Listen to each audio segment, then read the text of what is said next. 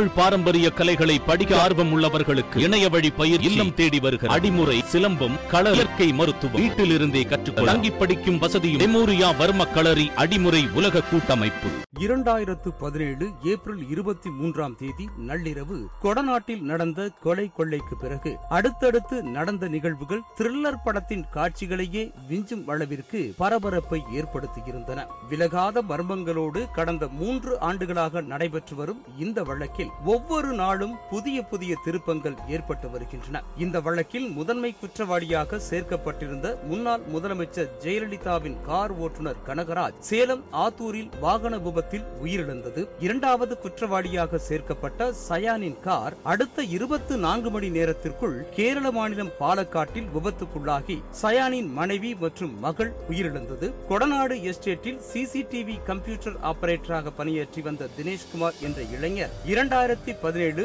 ஜூலை மாதம் மூன்றாம் தேதி தற்கொலை செய்தது என அடுத்தடுத்து உயிர் பலிகள் ஏற்பட்டன. கொடநாடு சாதாரணமாக மக்கள் நுழையும் பகுதி கிடையாது அதாவது தடையில்லா மின்சார மின்சாரத்திற்கு பெரிய அமைப்பே இங்கிருக்கிறது. மொத்த நீலகிரி மாவட்டத்திற்கும் கரண்ட் இல்லை என்றாலும் இந்த கொடநாடு பகுதிக்கு மட்டும் கரண்ட் எந்நேரமும் இருந்து கொண்டே இருக்கும். ஆனால் அன்றைய தினம் கரண்ட் கட் ஆகி இருக்கிறது. அதே போல அந்த குறிப்பிட்ட நேரத்தில் சிசிடிவி கேமராக்களும் அணைக்கப்பட்டிருந்திருக்கின்றன. இந்த அனைத்து சிசிடிவி கேமராக்களின் ஒரே ஆபரேஷர் தான் தினேஷ் என்பவர். ஆனால் அடுத்த சில தினங்களில் தினேஷ்குமார் லுங்கியால் தூக்கிட்டு தற்கொலை செய்து கொண்டார். இவர் தூக்கில் தொங்கியது அவரது லுங்கியே இல்லை என்றும் அப்படி ஒரு லுங்கி தன் வீட்டில் யாருமே பயன்படுத்தியது இல்லை என்றும் தினேஷின் சகோதரி தெரிவித்திருக்கிறார்.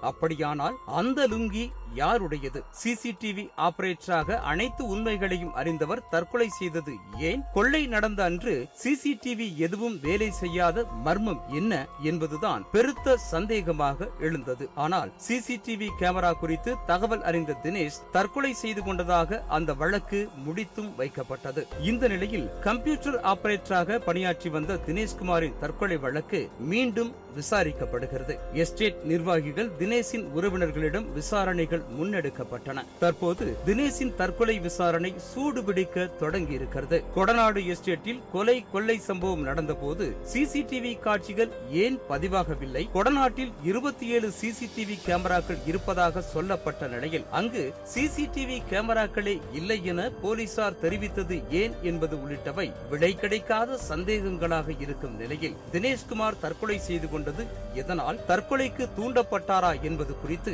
காவல்துறையினர் விசாரணை மேற்கொண்டு வருகின்றனர்.